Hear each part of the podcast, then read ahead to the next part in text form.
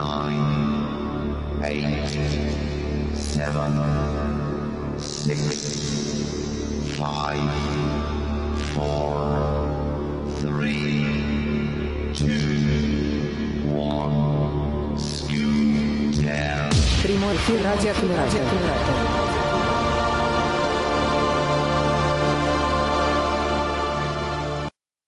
Мы приветствуем всех, кто пришел сегодня на наш голосовой сервер. Приветствуем всех, кто присоединился к нам в YouTube, кто присоединился к нам в интернет-эфире радиостанции Камерата. Ну и, наконец, тех, кто будет слушать наш эфир в записи, скачав ее из файлового хранилища, либо из наших подкастов в многочисленных подкаст-терминалах.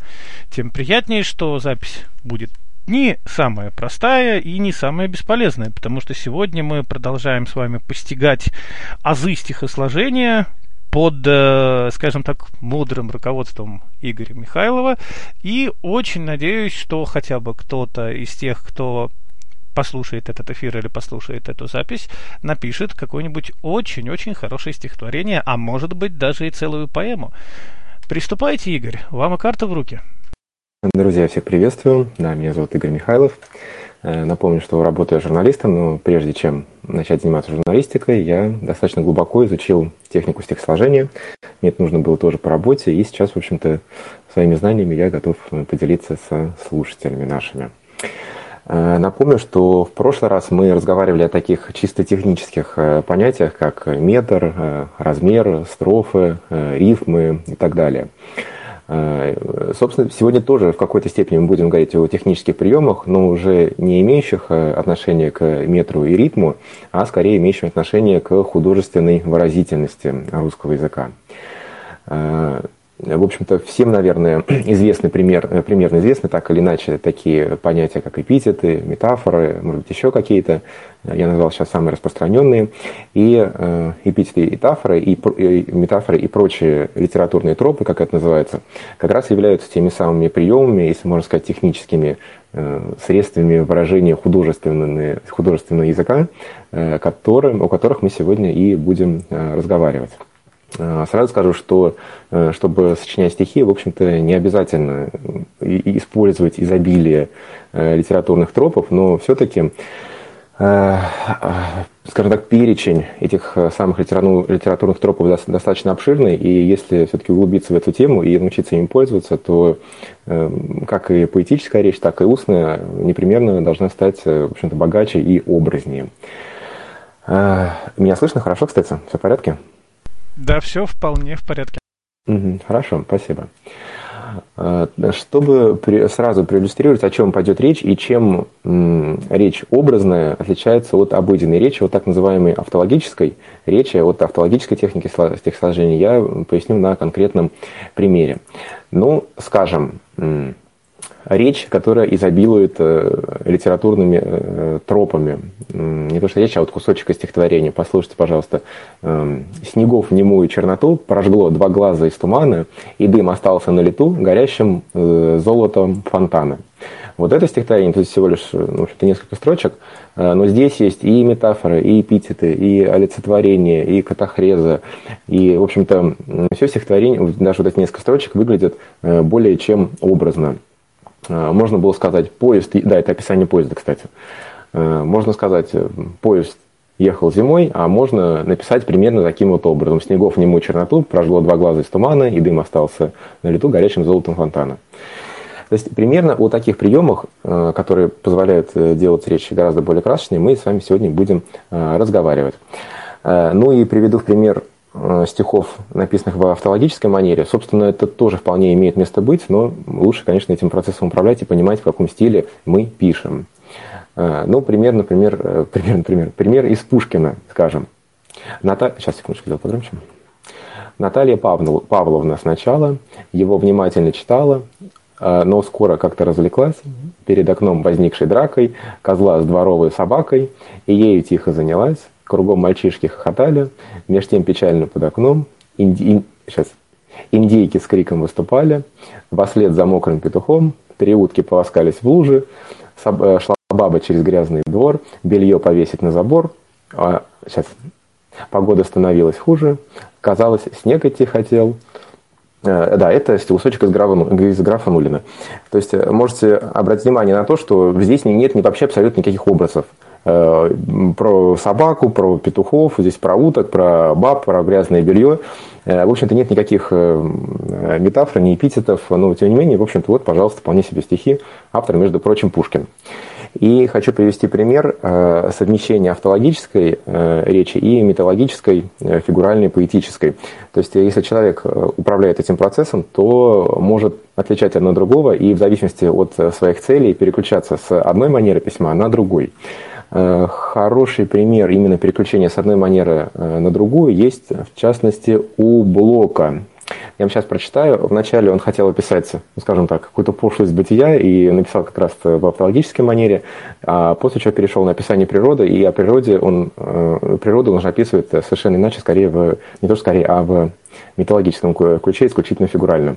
Вот, послушайте э, стихотворение, написанное в двух разных стилях. Сделали из берега морского гуляющие модницы и франты. Наставили садов, дымят, жуют, ой, столов, то есть, э, пьют лимонад, потом бредут по пляжу, угрюмо хохоча и заражая соленый воздух сплетнями. Э, сейчас. Погонщики вывозят их в кибитках, кокетливо закрытых парусиной, на мелководье, там там забавные итальяны тульиры, поменяв итальяные мундиры на легкие купальные костюмы и дряблость мускулов и груди обнажив, они, визжа, влезают в воды, шаря неловкими ногами дно, э, стараясь показать, что веселятся. Вот, послушайте, это первая часть автологической речи в манере написана, и дальше идет в метафорической. Дальше. А там закат из неба сотворил глубокий многоцветный кубок. То есть вот так вот закат сотворил уже какой-то кубок.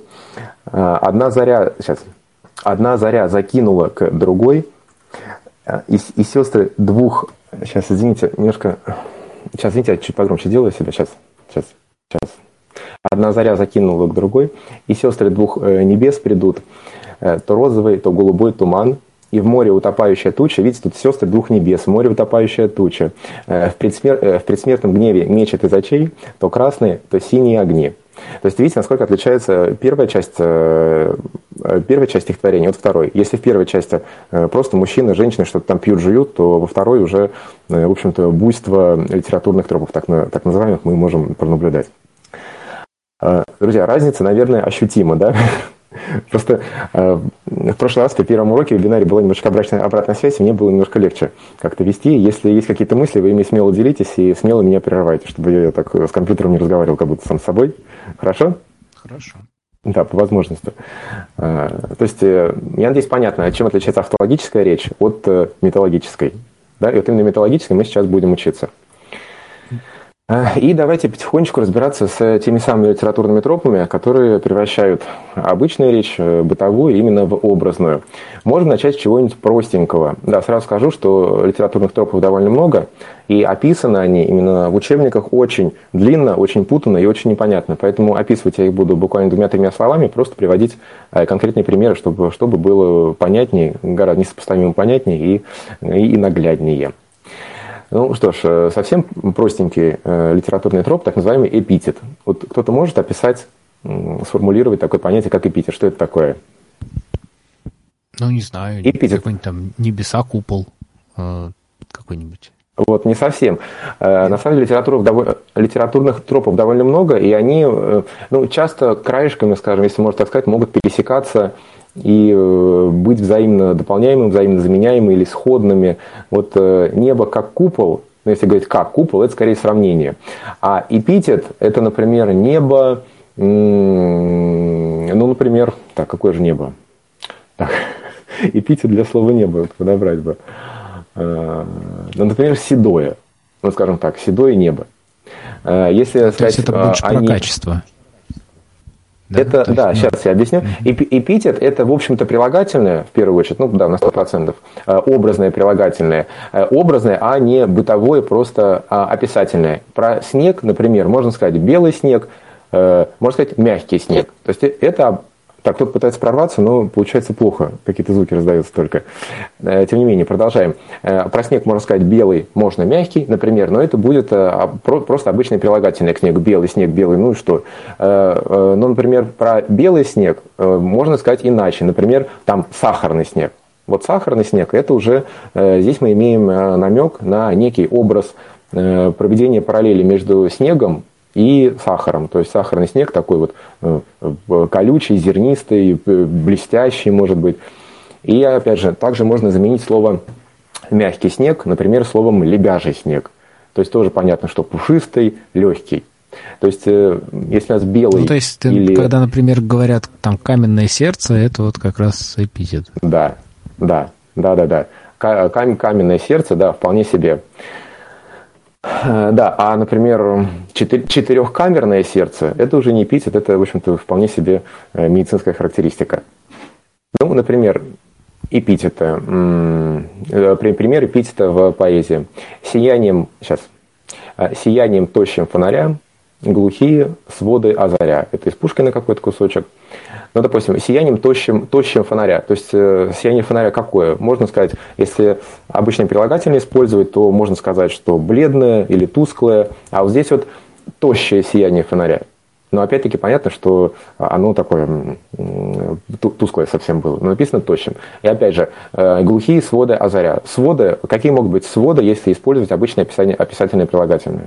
Какие своды? Могут быть, ну, надо полагать, каменные, квадратные, прямоугольные своды, не знаю, там, кирпичные. Можно говорить о форме, о материалах, из которых эти сами своды сделаны. А можно применить эпитет и назвать своды э, глухими. Вот. И получается сиянием точно фонаря глухие своды озаря. Вот. А эпитеты только прилагательными получаются? Да, да, в общем-то да. да. А вот такое есть, смотрите, э, характеристика дождливого неба, там в рэпе строчка есть такая «Привет, серое небо, что глаголом. Моть нет, э, серое небо, э, это, в общем-то, да, описательное сравнение. А не, нет, дождь, мочится... именно дождь, то, что оно дождливое.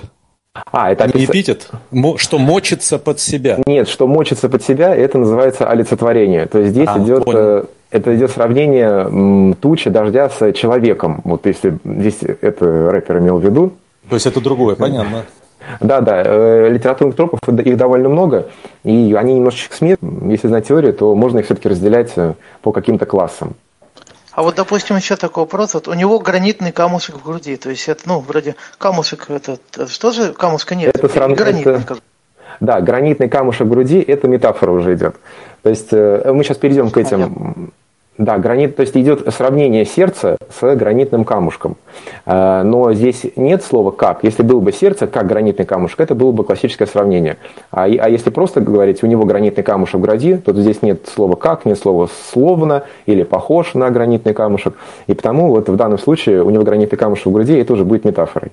Но мы сейчас перейдем к этому конкретным примерам. А, вот еще немножко, если поговорить об эпитетах, хотя, ладно, давайте дальше перейдем. Здесь длиннющий пример. А, нет, вот, кстати, хороший пример э, эпитета оригинальным. Вот послушайте. «И серебром облито лунным, деревья мимо нас летят, под нами с грохотом чугунным мосты мгновенные гремят». Вот видите, здорово. Не так уж просто было додуматься э, о мостах, сказать, как о мгновенных мостах. То есть, какие могут мосты? Там арочные, не знаю, там пролетные, надводные, раз, разводные. А здесь мгновенные мосты. До этого додуматься очень сложно. Хороший пример, по-моему, это блок, что ли. Нет, не, может, нет, да, наверное, блок. В общем, эпитет очень хороший в данном случае. Так, давайте перейдем еще к такому простенькому литературному тропу, как э, сравнение. Э, э, сравнение – это, в общем-то, сопоставление предметов по какому-то признаку. Ну, в частности, сердце как гранитный камушек. Ну, слова «как» там не было, поэтому мы назвали это метафорой, но тем не менее. Ну, например, так, сейчас это я сказал. Сейчас. Э, долгие дни э, короткие, ветви в небе скрещены, черные и четкие, словно в небе трещины. Вот видите, э, словно в небе трещины. Ветви сравнены, их сравнили с трещинами. Словно трещины. То есть ветви словно трещины. Вот оно, пример сравнения. Вот еще, допустим, как, как огромный навозный жук, черный танк наползал жужжа. То есть танк как жук, жук как танк. Вот сравнение. Э, ну, кленовый лист напоминает нам как? янтарь. Да, словно, как бы, похож. У Ахматовой что там глаза у тебя как похожие на глаза кошки где-то там сегодня попадалось похоже, это все сравнение, да. Такая простенькая форма сравнения. А если бы было, э, что танк наползал навозным жуком, это было бы не сравнение, да. а что-то другое, да? Нет, это тоже было сравнение. Сейчас мы перейдем, кстати, вот то, то как раз о чем я хотел сказать. Э, форма сравни... Сравнения есть в форме творительного падежа. Вот, вот как раз-таки танк наползал навозным жуком. Это тоже, это тоже сравнение, просто в форме творительного падежа. Кем чем. Э, очень популярная форма, гораздо даже, но она более интерес, как интереснее, э, когда не используются вот эти вспомогательные слова. Как бы то словно, лучше использовать творительный падеж. Вроде как танк наползал навозным жуком. Хороший пример, да. Ну, например, морозной пылью серебрится его багровый воротник, что-то из Пушкина, или какой там, а, бобровый, то есть воротник, э, из Пушкина что-то. Вот видите, не снег, как морозная пыль, лежит на бобровом воротнике, а морозной пылью серебрится. То есть используем предложенный творительный падеж, и речь становится такой интересной, ну, более симпатичной, нежели со словами как бы, словно и так далее. Или, например, такой пример. Намокшая воробушком сиреневая ветвь. То есть не сиреневая ветвь э, намокла, как воробушек, а вот так вот. Намокшая воробушком, сиреневая ветвь. Вот. Еще есть интересное э, сравнение, оно называется неопределенным.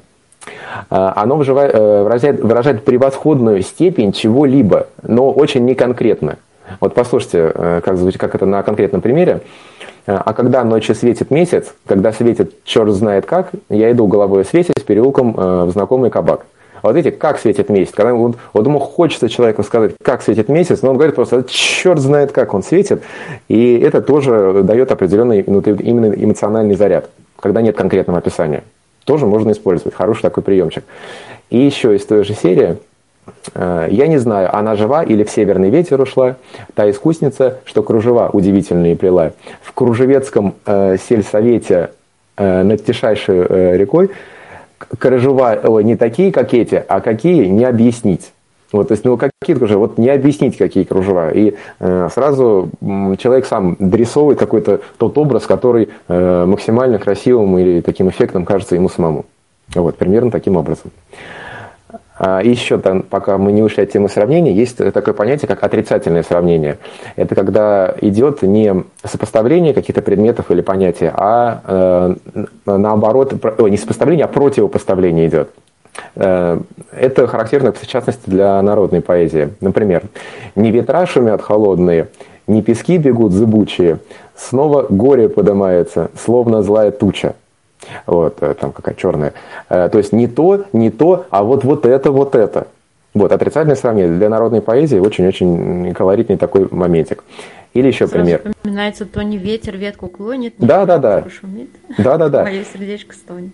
Да, да, да, да, замечательный пример. Если кто-то, если у кого-то будут э, приходить э, примеры, то о, чем, то, о чем мы будем говорить, вы сразу не стесняйтесь выдавать их в эфир, э, иллюстрируйте вот нашу тему. Это будет а как вот это вот еще раз называется, когда э, вот это вот неопределенное превосходное... Она так называется, не, неопределенное сравнение. Или сейчас, как неопределенное... Ну да, неопределенное, да. Сейчас. Отрицательное сравнение, да? Или как это? А, нет, неопределенное. И, и я так понимаю, что оно же и не только в стихах, там, я не знаю, там, как ни сказки сказать, ни первым писать, это же вот тоже, наверное, оттуда. А, ну, в общем-то, да. Э, литерат... Э, э, худтропы, те литературные, которые мы будем сегодня изучать, вроде бы как используемые в поэзии, на самом деле они вполне употребительные в обычной речи, в названиях книг, да вообще везде, в сказках, в песнях, в поговорках и в, и в текстах вполне себе прозаических. То есть одни и те же приемы, они э, уместны как в поэзии, так и в прозе. Вот, например, ни богу свечка, ни черту кочерга, это тоже отрицательно получается, да, сравнение? А, это надо в контексте смотреть. Если дальше идет не богу свечка, ни черту кочерга, и вот, а вот то-то, то-то, то-то, то-то кому-то, тогда да, отрицательное сравнение. Речи противопоставления, а если просто употреблено, это не отрицательное сравнение. Ну, обычно это употребляет значение не то, не все, то есть, ну... Ну, здесь желателен контекст. Э, да, но желательно э, именно, именно противопоставление чему-либо чему-то. Если мы говорим не черту свечка, не богу, там, что не, не, не кочергу, не свечку, тогда нужно тогда э, сказать, ну а что тогда? Если не то, не то, то должен быть какой-то другой, иной образ. Или пошел должно быть именно проставление. Пошел туда, не знаю куда, принес то, принеси то, не знаю что, да, или как это? Нет, это больше ты. Мы сейчас наверное. совсем уже Должно быть... в этот, от стихов отойдем. Да, ладно, хорошо, давайте э, будем... Так, э, так, так, сейчас. Вот, э, давайте поговорим об уподоблении теперь. Уподобление – это очень-очень развернутое, масштабное сравнение, и оно раскрывает не не, не, не предмет с предметом сопоставляется, а э, здесь идет о серии образов. Э, Все, все литературные тропы на словах объяснить крайне тяжело, поэтому сейчас будет пример. Собственно, я всегда буду приводить примеры, потому что по, по описанию, скорее всего, будет это непонятно, о чем речь идет. Итак, уподобление, допустим. Вот мощное-мощное уподобление у Пушкина есть, когда од- од- один блок, можно сказать, даже информации сразу сопоставляется с другим блоком. Один мощный образ по многим-многим признакам сопоставляется с другим образом. Вот послушайте интересный очень э, кусок. Сейчас, и дайте погромче сделаю, все, наушник, а то... Так, вот так, наверное. Сказал и шумную толпою подался табор кочевой с долины страшного ночлега, и скоро все вдали степной, сокрылась лишь одна телега, убогим крытая ковром, стояла в поле роковом. Вот послушайте, это первый пласт, и с чем он сопоставляется, чему он уподобляется, точнее говоря. Так иногда перед зимою, туманной утрень, утренней порою, э, когда подъемлется с полей станица поздних журавлей и с криком вдаль на юг несется, пронзенный гибельным свинцом, один печально остается, повиснув раненым крылом. Настала ночь в телеге темной, огня никто не разложил, никто под крышей подъемной, до утра сном не опочил. То есть, видите, как тут мощно-мощно э, у нас имелось сравнение э, подстреленного вот этого журавля, птицы и э, кибитки, вот, которая осталась одна от э, цыганского табора. То есть, вот это э, есть развернутое мощное сравнение, которое можно назвать уподоблением. Вот. А, Есть, есть вопросы по, по этой теме? Потому что да- дальше перейдем немножко к другому блоку литературных тропов. Ну, В принципе, мы и так, да? Рыжий месяц жеребенком это как раз уп- уподобление, да, и покатились глаза собачьи с золотыми звездами, если вот Есенина брать. Э, Нет, не уподобление. Уподобление – это мощный развернутый пласт. Один образ развернутый, когда он сопоставляется с таким же развернутым пластом, э, с таким же развернутым пластом. А покатились глаза собачьи, как звезды, это как раз-таки э, это, это метафора. Вот сейчас мы к метафоре перейдем. Это когда глаза, с- собачьи глаза сравниваются со звездами. То есть об уподоблении мы можем говорить, когда есть большие пласты текста, скажем так, сопоставляемые, сра- сравниваемые э, друг с другом. Скажите, изб- скажите, изба старуха челюстью порога жуют, Да, жует пахучий пахучий мякиш тишины. Это что? Это олицетворение, мы к нему перейдем э, немножко попозже. Это когда, когда к предмету или какому-то явлению придаются чисто человеческие черты. То есть здесь А, изба то есть, когда предстает уподобление человеку, то это называется олицетворение. олицетворение, да. А Ну, когда чему-нибудь другому, то это уподобление. Да, какому-нибудь животному это уже не олицетворение. А уподобление. Нет, уподобление, это не важно, что чему уподобляется. Ну, Может быть, журавлю это уподобление, а Да. человеку это олицетворение. Нет, если человек это олицетворение, а уподоблению это когда большие пласты текста сопоставляются. Там не важно, о чем речь идет. Когда Ага. большой пласт, большой мощный пласт сопоставляется с другим мощным пластом большим. Вот здесь у Пушкина было длинное описание журавлей, когда вот подстрел, про подстреленную птицу, она упала с перебитым крылом. И дальше это описание э, цыганского табора, уехавшего с одной, с оставшейся одной вот этой вот Егип- э, кибиткой. И что цыганский табор сопоставляется с журавлями, подстреленная птица с вот этим вот, с кибиткой оставшейся, и э, с повисшим крылом журавля, опять-таки, с кибиткой, у которой там не поднимется крыша, и кост- костер рядом с, нее не, с, ним, с ней не, не раз, не раз- никто не разведет. А если бы это было э, вот этот большой нос, нос человеком, а не журавлем, это все равно было бы уподобление, да? Как ну, в общем, да, целая. да, первый, первый, сте- пе- э, можно было, то есть в первую очередь этот пласт бы тра- трактовался как, как, как уподобление, просто уподобление э, человеку. Но это все смежные вот- понятия. У Бадлера в стихотворении «Падаль» там идет э, такое дол- долгое описание конского трупа, и в конце последняя строчка «Так взор художника предвидит стан богини, готовый лечь на полотно». Это вот, ну, вот это уподобление, наверное, да, потому что тут Ну, как бы вот идет Да, наверное. этих жутких мерзких образов, а потом в конце такой и- или противопоставление, потому что здесь на парадоксе все строится, что вот ну из как бы из мерзости рождается неожиданно что-то прекрасное. Как вот это? Э, Нужно смотреть контекст э, более подробно. Если пласты э, довольно-таки сопоставимы по своему объему, чисто строчечному, тогда это скорее уподобление. В общем-то, да, скорее, Они скорее это неравны. будет Там как раз идет большой э, объем э, поэтического текста, и в конце буквально одной строчки, Мгм. как концептуальный поворот, то есть он парадоксальным образом все переворачивает. То есть сначала идет вот мерзость, мерзость, мерзость, и вдруг так худо- взор художника предвидит стан богини. И на этом стихотворение как бы заканчивается. Ну, если много мерзости написано, вообще в целом это тогда другое, это уже немножечко другое. А, Как такая, я забыл, как это, это вид, вид, так точнее, жанр поэзии, когда поэтическим языком воспевались крысы, трупы э, и все прочее. Я забыл, как это называется, это, по-моему, в Италии было популярно. Э, И в позднейшие времена Бадлер немножечко. в «Цветах зла» он увлекался очень этим. Да, да, вот для Бадлера, да, как раз э, характерно. Но это особый вид поэзии. Это, это не, не, не то, о чем мы сейчас говорим. Это не э, литературные тропы, это скорее форма. Э, форма определенная, э, совокупность определенных приемов. И э, это, это имеет даже особый вид э, поэзии, это называется. Определенным образом. Я просто забыл название, как, ну, как, как такая поэзия называется. Э, Названа она в честь, Я по-моему... спрашивал по поводу вот именно э, приема, который он употребляет в самом конце, когда он уж в ужасном неожиданно обнаруживает нечто прекрасное. То есть это вот, ну, как это, концептуальный поворот, переворот. воз- это возможно, это как? Возможно, это, возможно, это называется развернутая катахреза. Э, Сейчас мы перейдем к катахрезе, и э, при катахрезе как раз-таки э, мы употребляем им- именно контрастные какие-то понятия на контрасте. То есть сначала говорим о чем-то прекрасном, потом тут же о чем-то прям противоположном. Правда, при катахрезе идет речь о ну, не, не по объему каких-то мотивах. В вашем случае, возможно, это может речь идти о, например, развернутой катахрезе. А, Одни и те же э, литературные тропы могут быть как стандартные, так и развернутые. Вот мы сейчас рассмотрели обычные сравнения, развернутые сравнения, уподобления, хотя на самом деле это все сравнение просто э, имеет различный масштаб. А э, балладу о миноносце знаете Маяковского? Там, где льнется словно Да, да, да. меду осочка, миноносцу, миноносочка, и дальше они все стихотворение, их романтические отношения. Да-да-да, я помню.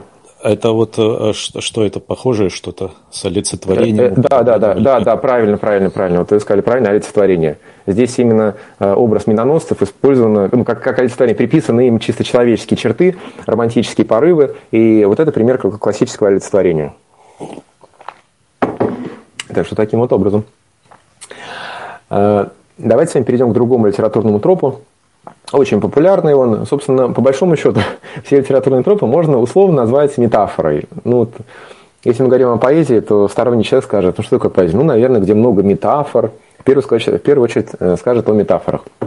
В общем-то, он будет недалек от истины, потому что э, так или иначе любые, э, ну почти все литературные тропы, они, ну, по большому счету, являются вариациями э, метафоры. Но метафора в чистом виде, в ее м, таком цельном изначальном виде представляет собой примерно следующее. А, э, так, сейчас, сейчас я это все написал. Вот, это, если говорить очень коротко, это перенес- перенесение неких признаков э, с предмета на явление или наоборот, или с предмета на какое-то понятие. А, Если мы говорим о бытовой метафоре, то на самом деле а, мы э, метафоры э, употребляем каждый день по много-много раз. Ну, например, бытовая метафора – кружится голова. Голова же у нас не кружится на самом деле, но мы так говорим. Кружится голова, идет дождь, железная воля, горящие глаза, тонкий голос – не знаю, тоже там же- железная воля, каменное сердце.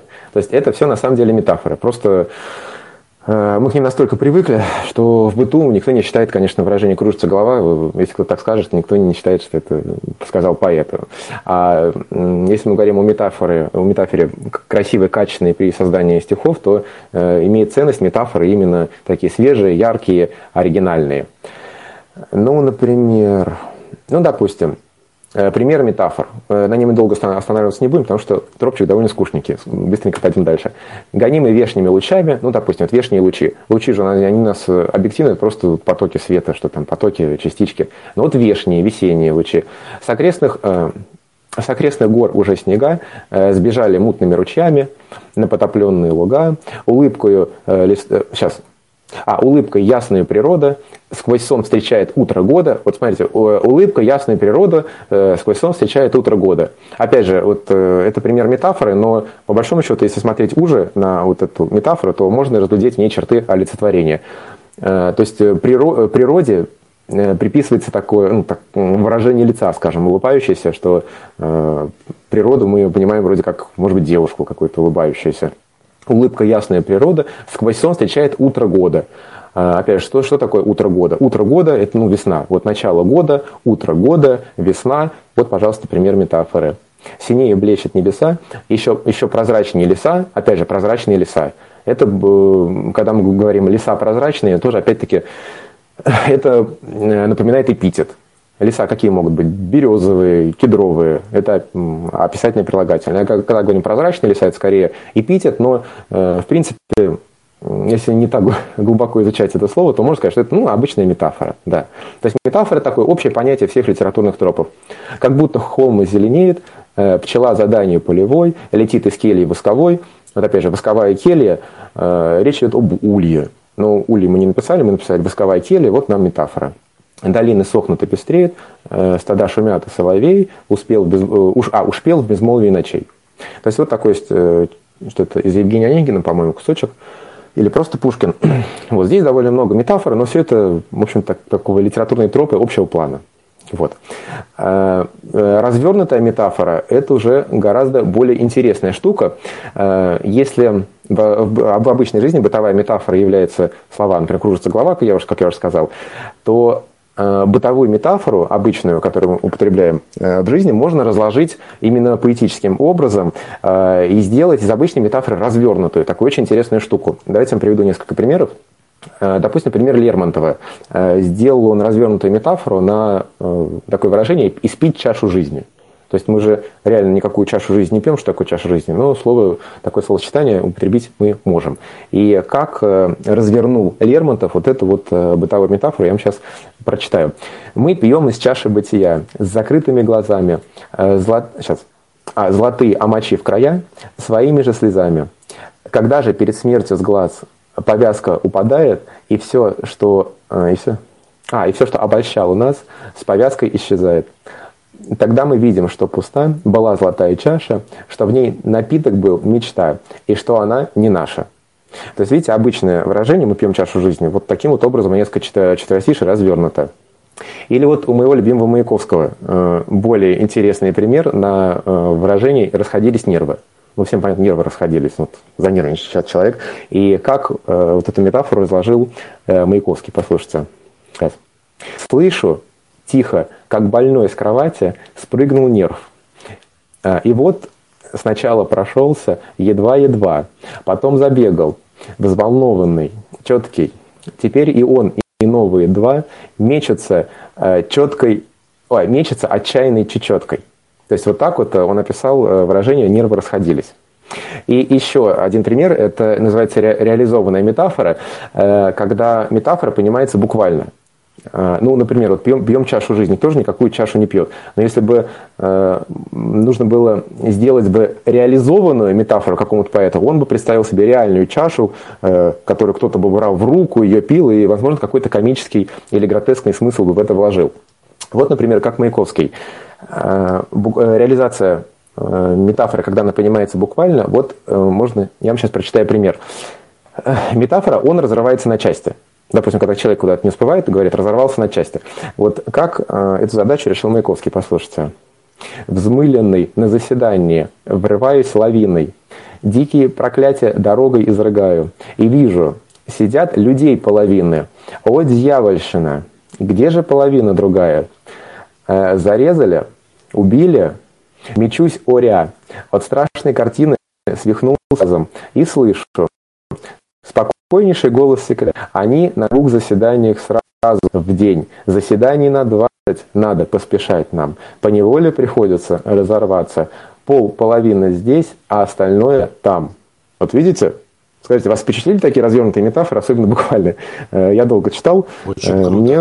Очень круто. Да. А аря это как? Да, это, на, это на логизм Маяковского, у него много таких. В прошлом, э, на прошлом вебинаре я приводил э, такое слово Маяковского «легоч», э, а, «небесная легоч». Вот, когда он говорил про облака, можно сказать облака, а если ты крутой поэт, можно сказать небесная легоч. А как очень это круто. называется, так, так прием, когда так делают новое слово с очевидным смыслом, но вот оно явно новое. ну, А, на, неологизм.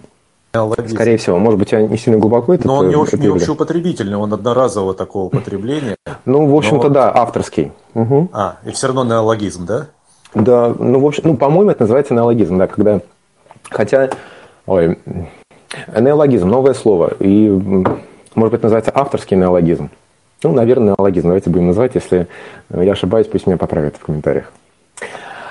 А, так, давайте перейдем к другому литературному тропу. А, называется он аллегория или либо иносказание. А, вместо, это, это такой прием, когда вместо идеи или какого-то понятия используется устоявшийся образ, устоявшийся э, в умах, в веках, и когда используется этот образ, то сразу понятно, о чем идет речь. Ну, например, кстати, э, допустим, весы обозначают правосудие. Вот еще можете какие-то сказать аллегории устоявшиеся? Ну, допустим, голубь. Это символ чего? Белый голубь. Чего-чего, извините? Мира. Мира. Мира, правильно. Вот белый голубь – это символ мира. Ну, сердечко, например, символ чего? Любовь. Любовь. Правильно, людьми, любви. Крест, э, символ веры, не знаю, порванные там цепи, символ а, там рабов освобожденных. Лаврушка, Это- символ победы. Правильно, лавр, символ, да. Еще можете что-то назвать? Ну, в принципе, мы и так разобрались. Э, Есть целые аллегорические образы. Символ Э, несвободы тоже еще. Вот. Символ несвободы. Какой символ? Цепи. Цепи, например, цепи, решетка, что-то в этом роде, да. Да. Якорь, символ надежды. Да. И э, в литературе существуют целые аллегорические образы, когда, э, например, вот у, Да- у Данте в «Божественной комедии», все вот эти вот звери, гиены, волки, э, они м, представляли собой различные человеческие пороки. Хитрость, жадность, что там, коварство. Аллегорические фамилии тоже присутствуют. Там С- Собакевич, такой, собака гав-гав на всех. Там, Молчалин, тоже молчаливый человек. То есть это, это все аллегорические фамилии. Э, Также, э, в общем-то, аллегорическими стали уже времена года. То есть у оп- у определенного времени года уже есть определенный смысл свой. Скажем, осень. Символ уныния души, э, вообще какого-то упа- упадка полнейшего, ну, как правило. Весна, наоборот, символ возрождения. Вот, э, если бы я стал приводить примеры аллегории именно осени, э, весны, наверное, было бы не так понятно, просто было похоже на стихотворение об осени и весне. И, честно говоря, единственный пример аллегории, вот именно такого устоявшегося образа в литературе, я нашел всего лишь навсего один, и тот немножечко корявенький, честно сказать. Ну, вот уж какой нашел. Э, Прекрасен царско-сельский, это Пушкин, э, прекрасен царско-сельский сад, где льва сразил герой, ой, орел России мощный, Воспоминалоний мила- мира и отрад. Вот э, где льва сразил, вот лев, это во времена Пушкина, в общем, всем было понятно, что речь идет о Швеции. Э, не, не берусь сказать, с чем это связано, наверное, лев был на гербе, на короне как-то изображен. Но во времена Пушкина всем было понятно, и вот он сказал слово лев, и всем стало очевидно в те, в те времена, что речь идет именно о Швеции. Вот, примерно как-то так. Смотрите, можете это использовать, но желательно использовать аллегории, которые уже э, употребительны в наш, понятны в наши дни, скажем так. Вот льва как аллегорию Швеции, наверное, сейчас уже не стоит, потому что не совсем будет понятно. Вот, но тем не менее такой прием э, есть. А Да. вот у Арсения Тарковского, а, вот или это прошло, там же как бы как раз не о природе идет речь. э, Это, Так, вот и лето прошло, словно как там лист не бывал, и вот это стихотворение, да? ну и не бывал, э, там что-то везло, но только этого мало. Ну, речь идет о том, что человек как бы, ну, дожил жизнь, то есть юность прошла, молодость ушла, вот стихотворение это об этом на самом деле. Э, Вы хотите сказать что? Что у лета есть какой-то тоже свой образ? Ну, в данном случае это аллегория лето, э, это не Жизнь. время года, а этап жизни, то есть стихотворение об этом. Да, То, что- да, в общем-то, да. Что, в общем, да, понабрасываю ни зло, ни добро не пропало, мне и вправду везло, только этого мало. То есть человек а, спохватывается, он прожил жизнь, но он как бы Да, да, да. сокрушается, что ничего не успел. То есть в данном случае лето он не то, что вот просто вот э, не успел там летом съездить. на- Да, конечно, конечно, да, да, да. Мгм. Есть Да, песня пример- такая «Снегопад, снегопад, если женщина просит, бабье лето, ее торопить не спеши». Ну, в общем, да, да, да, да. Э, О э, вре- времена года, э, каждое время года является алле- аллегорией, уже стала уставившейся аллегорией какому-то этапу в жизни человека. То есть, если лето прошло, значит, да, молодость ушла, осень наступила, все, здравствуй, там, не знаю, что, старость, ну, например. Э, Давайте поговорим о таком литературном тропе, как э, гипербола. А, Это просто-напросто преувеличение. Есть длиннющее описание, как у любого литературного тропа, но давайте гиперболу понимать как просто э, преувеличение. Ну, например, сидит лодырь у ворот, э, широко разинув рот, и никто не разберет, где ворота, а где рот. То есть здесь э, рот вот это, в этой вот частушке был преувеличен до э, размеров врат. Так, ну что еще? А, вот замечательный пример э, ги- гиперболы, вот, который мне очень нравится. Пройдет, словно солнцем осветит, посмотрит, рублем подарит. Про девушку. Я видывал, как она косит, что взмах, то готова копна. Вот каждый, наверное, хотел себе такую да, женщину, чтобы посмотрит, как рублем ударит. У Гоголя есть, кстати, вот мы говорили о том, что литературные тропы применяются не только в поэзии, но и вполне себе в, в прозаической речи. Вот, скажем, у Гоголя знаменитые довольно-таки гиперболы. «Редкая птица долетит до середины Днепра». Вот, то есть Днепр э, представляется таким, что птица аж даже до середины не может долететь. Э, э, Шаровары размером Ша- вот. Вот, у меня выписан этот пример как раз, да. Шаровары, да, шириной, шириной с Черное море. Правильно, правильно. Кто-то помнит еще э, гиперболы гоголевские или любые другие? Ну, это не обязательно. Э, Литературный труп, да, гиперболу мы рассмотрели. И обра- обратный э, этому тропу гиперболе э, есть такой троп, называется либо литота, либо обратная гипербола. Э, У этих терминов есть два значения, о скучном мы говорить сейчас не будем. Э, Давайте говорим о литоте как о э, противопоставлении гиперболе.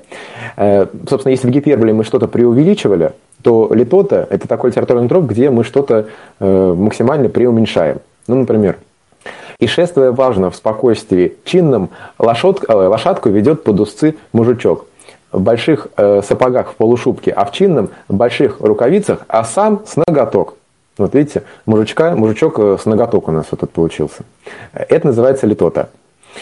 И э, так, мы говор- поговорили о гиперболе, о литоте, а есть еще гра- градация. Не то чтобы они как бы похожи, э, просто переходим к другому литературному тропу. Называется градация. Это нагнетание э, образов неких. И он, э, э, сейчас, градация делится на две части. Здесь выражение климакс и антиклимакс, это называется.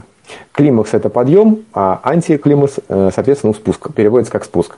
Э, Давайте мы поговорим сначала о климаксе. И выглядит он следующим образом. «Не жалею, не зову, не плачу. Все пройдет, как с белых яблок э, дым». Вот смотрите, как выстроены здесь э, глаголы. «Не жалею, не зову, не плачу». То есть первый этап – это жалеет человек, потом э, зовет, может кому-то обратиться, а потом вот плачет. То есть эмоции у нас идет здесь по- идут здесь по нарастающей. Вот это называется э, климаксом, градация. Градация, э, тире климакс, когда мы имеем нагнетание именно эмоций. Ну, дальше. Например, такой климакс. Не думай бежать. Это... сейчас. Не думай бежать. Это я вызвал. Найду, загоню, доконаю, замучу. Угадайте, кто? Маяковский. Вот здесь э, глаголы расположены э, следующим образом. Опять-таки, сначала найдет, потом загонит, доконает и замучает. Вот, в принципе, пришел, увидел, победил, это, это из той же серии. И э, могу привести пример антиклимакса. Э, Догоню, зарежу, съем еще, например. Да, что-то в этом роде. Да, еще какие примеры? Довяжите его, да скорее в полицию. Ну, своего рода, да. Сначала связать, а потом в полицию. А вот не верь, не бойся, не проси. Это вроде как... Да, да, из, из, из этой серии. Да, да, да. Ну, пример, примерно. Хотя здесь э, явственно выраженного, э, выраженное увелич- увеличение какого-то эмоционального накала, в общем-то, скорее наблюдать, наверное, не, не приходится. Э, Пример, его а- лови, да дави его, дави. Вот, пожалуйста. Да, да, да, да, да, да. Бе- Бери, лови и дави. Мгм. Например, антиклимакс. Это когда э, мы расп- располагаем какие-то слова, понятия с- по уменьшению его эмоционального значения, скажем, его их слов. Ну, допустим, присягаю ленинградским ранам, первым разоренным очагам. Не сломлюсь, не дрогну, не устану, ни крупицы не прощу врагам. Вот антиклимакс это гораздо э, менее употребительный а, оборот, ну, потому что, сами смотрите, не, не сломлюсь, не, не дрогну, не устану. Ну, как-то странно. Мне кажется, странно в таком порядке располагать слова, потому что если человек не, не сломится, то есть он все уже не сломится, в принципе, он все этим уже- сказал. Потом не дрогну, такое уточнение довольно глупое, и не устану. Ну, понятно, что человек готов на больше, и вот э, когда мы э, в нисходящем порядке вот таким вот образом слова расставляем, то Да, куда-то у нас пропал звук. А сейчас мы Тоже не слышу. Не слышно, да, что-то. Дмитрий, а ты сам стихи пишешь, что-то мы что-то давно тебя не слышали.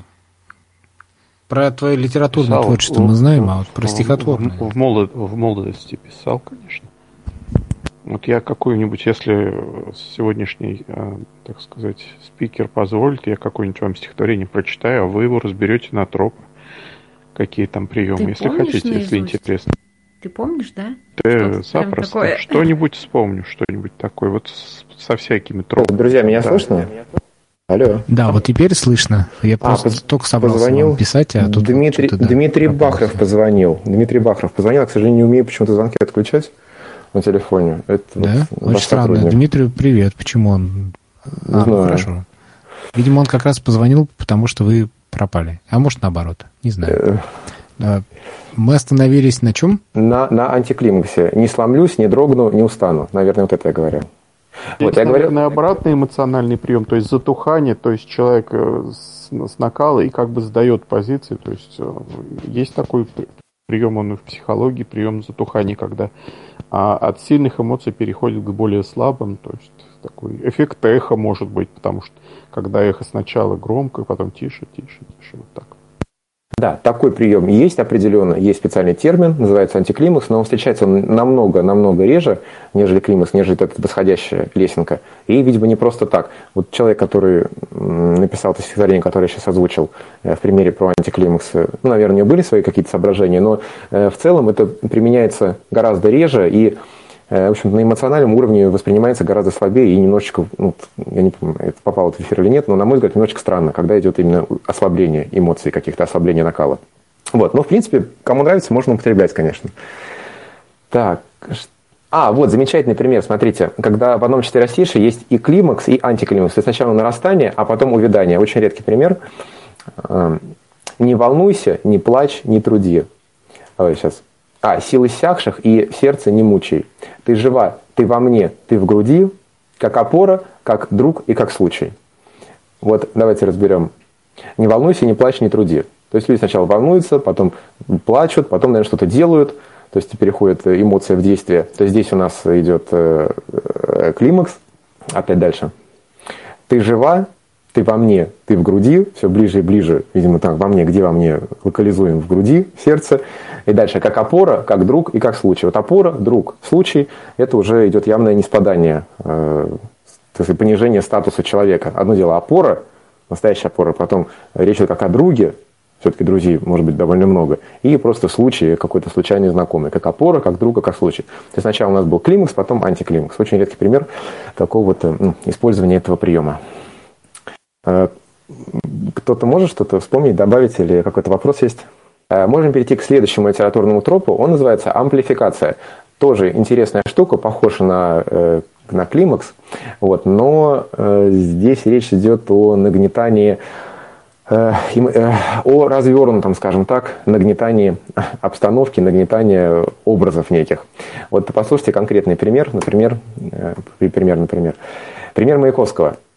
Но дыханием моим, сердцебиением, голосом, каждым острием издыбленного волоса, э, дырами ноздрей, гвоздями глаз, зубом искрежещенным звериный ляск, ежью кожей, гневом бровью сборы, э, триллионом пор.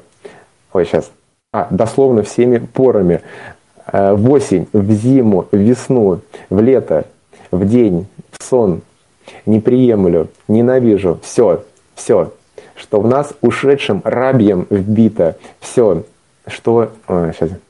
А, что мелочным роем оседало э, и осело бы там даже в нашем краснофлагом строе.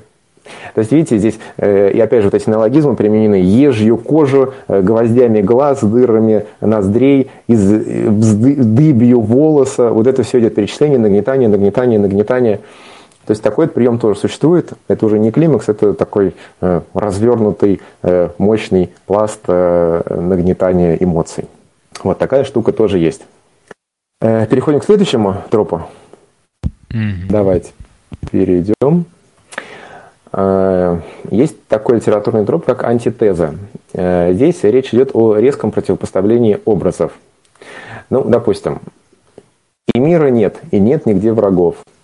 Страшусь, надеюсь, А, страшусь, надеюсь, извините, просто не, не очень хорошо слышно. Э, стыну и, и пел, стыну и пылаю. Сейчас. В пыли влачусь и в небесах летаю. Видите, в пыли влачусь, в небесах летаю. Э, всем в мире чужд и мир обнять готов. То есть одна строчка разбита строго напополам. Всем в мире чувств, то ли он чужд и всех обнять готов. Э, а, у ней в плену, неволи я не знаю. То есть и в плену, и неволи он не знает. Мной не хотят владеть, а гнев суров. Она не губит и не рвет оков, и жизни нет, конца и мукам края. Я зряч без глаз, я нем, вопли испуская. То есть, видите, все в кучу. И зряч без глаз, и нем, вопли испуская. Э, и, жаж, и жажду гибели, и спасти молю. Сейчас. Тебе постыл, и всех других люблю. Э, страданием жив, со смехом э, продаю. И смерть и жизнь с тоской прокляты. То есть, видите, идет резкие-резкие противостояния. То есть, а, да, и все это посвящено э, женщине. Это, по-моему, итальянского поэта. А, да, вот за окончание. И этому виной, о, Донна, ты. Э, может кто-то вспомнит песни Билана, у него, по-моему, есть что-то в этом роде про пламень и лед, э, про такие вот резкие противопоставления. Где-то такое что-то я у него слышал. Сожглись а, огонь и пламень. Э, вот, вот, вот прочее, прочее. Коса и камень. Да, да, да, коса. А вот подскажите, пожалуйста, да. оксюмарон является поэтическим приемом? Да, да, конечно. Сейчас мы к нему тоже перейдем. А, как раз таки, оксим... да, да, вот это из той же серии, оксимарон, да, катахреза, алогизм, это все немножечко, да, вот из той же серии примерно из той же, вот о чем мы сейчас говорили. Э, но речь может идти не только о каких-то понятиях, которые можно потрогать, там, по температуре лед, пламень, еще что-то. Э, может идти речь о противопоставлении каких-то э, там социальных мотивов. Но вот, в частности, вот, по-моему, Маяковского опять-таки, наша сила, правда, ваша лаврие, звон, опять-таки, вот на, на логизм, ваша дым кадильный, Наша фабрик дым. Э, ваша мощь червонец. Наша стяг червонный. Мы возьмем, займем и победим. То есть, видите, идет противопоставление вот, э, вот этого атеизму воинственному э, коммунистическому и ну, привычному такому церковному укладу. То есть червонное золото противопоставляется вот червонному кумачу, красному флагу и так далее. Вот. Э, давайте перейдем к другому литературному тропу. Называется он антифразис. Э, употребление слов в противоположном смысле. Ну, допустим, э, в басне Крылова «Обращение к ослу». «Откуда, умная, бредешь ты голова?» Вот, то есть понятно, что обращается к ослу, и когда говорят «умная это голова», это вот как раз таки тот самый антифразис, вот имеющий такое комическое значение. Ну, допустим, в «Медном всаднике» при описании э, потопа э, Пушкин использует как раз-таки тот же самый прием. Был такой поэт Хвостов, очень любил сам себя печатать, но на самом деле поэтическими какими-то талантами не обладал. Вот Пушкин его э, высмеял как раз-таки при помощи антифразиса. Пример такой. С дворов свозили лодки, граф Хвостов, поэт, любимый небесами, уж пел бессмертными стихами несчастье Невских берегов. То есть э, здесь опять-таки он э, слова любимые небесами, хвостов, бессмертными стихами он пел. Все эти слова употреблены, употреблены в общем-то, в противоположном значении. Граф Хвостов в те времена, в общем-то, был, был популярен, и, ну как популярен, был известен, скажем так, в кругах, тем более поэтов. И когда Пушкин написал вот именно такие строки, в общем, всем было понятно, что э, графа Хвостова он высмеивает. У да. Маршака, по-моему, что за умница дурак такая фраза. Да-да-да. Угу. Слово умница было э, употреблено да, в противоположном значении. А, давайте перейдем вот к таким э, тропам, о которых мы упоминали уже. Катахреза, оксимирон, а, ой, господи, оксиморон, оксиморон и алогизм. Э, немножечко похожие тропы литературные, сейчас мы в них разберемся.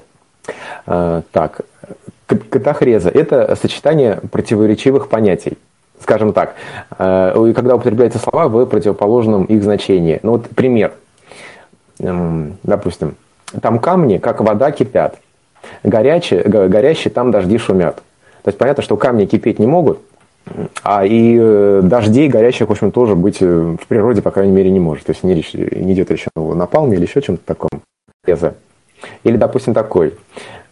Я витаю в черном свете, в естественных условиях, в общем, пламя, вероятно, может быть черным, и ни в каком черном свете ничто летать не может. Вот. В принципе, прием довольно эффектный. На катахрезе многие, э, там, ну не то что школы, конечно, э, поэтически построены, но э, в предыдущие века или в 20 веке, когда искали какие-то новые приемы, катахреза была вполне себе употребима. Оксимарон, в общем-то, похоже на катахрезу. тепло, я прошу прощения. Это тоже вот к катахрезе относится? Пе- Песня «Землянка». Мне в холодной землянке тепло. Да, да, я понял, понял. Мне в холодной землянке тепло. Ну, нет, мне кажется, речь идет все-таки... Нет, в холодной землянке тепло, здесь речь идет о том, что что... от любви тепло, от твоей Да, негативной да, да, да. любви. Тут, Да, наверное, такое. Да, это немножечко другое. Э, Здесь, если бы мне, э, если было бы написано, например, мне в огне холодной землянки, если, если бы не мне в огне землянки холодно, как-то так вот, наверное, речь бы шла о катахрезе. А мне в холодной землянке тепло, речь идет немножко о другом, э, именно о сердечном тепле каком-то. Э, Вот так что Еще под определение катахреза... это- Противопоставление между внешним холодом и неким внутренним теплом все равно как бы есть вот противопоставление именно. Да, но в катахрезе оно очень острое, э, и такое ну, противопоставление это полярные прям, совсем полярные, намеренно полярные, в общем-то, в катахрезе. Так, так, ложная тревога. А, Давайте перейдем к, к оксиморону. В общем, похоже на катахрезу, просто э, чаще речь идет о каком-то юмори- о создании какого-то юморити- ю- юмористического эффекта. Если катахреза нечто пафосное, то здесь, ну, скорее, скорее юмор. Ну, Например, честный вор, там, что еще, свободные рабы, там, сухое вино. Ну, сухое вино немножечко не из той серии, но все равно еще что. Живой Да. труп. Живой труп. Вот по поводу живого трупа сейчас даже при- пример приведу. И день настал, встает содра, Мазепа, сей страдалец хилый, сей труп живой, еще вчера, стонавший слабо над могилой. Вот, пожалуйста, труп живой. Э, Кто это? Пушкин, да, естественно. Холодное солнце еще. Горячий Холодное снег. солнце, горячий Бондарев. снег. Горячий снег, правильно, правильно, да, вот это все. Можно еще А? Да. Да, да, что, кто, кто что хотел сказать? Горький сахар, там вот такого рода. То есть просто Да. берутся два понятия. То есть это словосочетание, содержащее внутренние противоречия. А, красные чернила. Ну вот э, в сравнении еще Оксимирона и Ок- Оксимирона. Оксимирона и Катахреза, да, вот э, значит, тут э, пример такой нашел, что вот как раз живой труп это Оксимирон, а труп Да. чихнул и высморкался, это Катахреза. Ну, труп чихнул и высморкался. Ну, я бы назвал это все-таки, наверное, олицетворением. Придание трупу э, черт все-таки еще живого человека. В Комический принципе, как раз эффект достигается. Вот. э, в оксимороне, да. Ну, он даже не обязательно должен быть комическим. Просто такое внутреннее нечто противоречивое должно быть. Э, Есть такое понятие, как алогизм, тоже похоже на предыдущие тропы. В алогизме, в общем нарушаются логические связи. Э, Пример алогизма, например, могу тут сейчас привести у Маяковского. Э, Сейчас подробнее о нем поговорю. Давайте пока его интерпретируем как алогизм.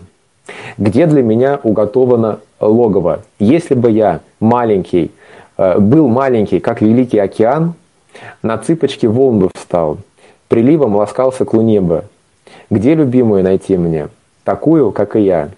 Такая не уместилась бы в крохотное небо. О, если бы я лишь был, как миллиардер... а, нет, бе- беден, сейчас, извините. А, извините, уж е- ой, если бы я нищ был, как миллиардер, что деньги души ненасытный вор в ней моих желаний разнузданных, не хватит золота всех Калифорний. Если бы быть мне косноязычным, как Дант или Петрарка, душу к одной зажечь, стихами э, велеть и стлеть. Сейчас.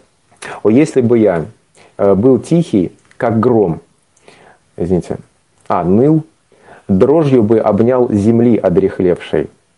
Вот, э, смотрите, какие примеры. Был бы я маленький, как океан, э, не вместилось бы э, в маленькое небо, был бы я тихий, как гром.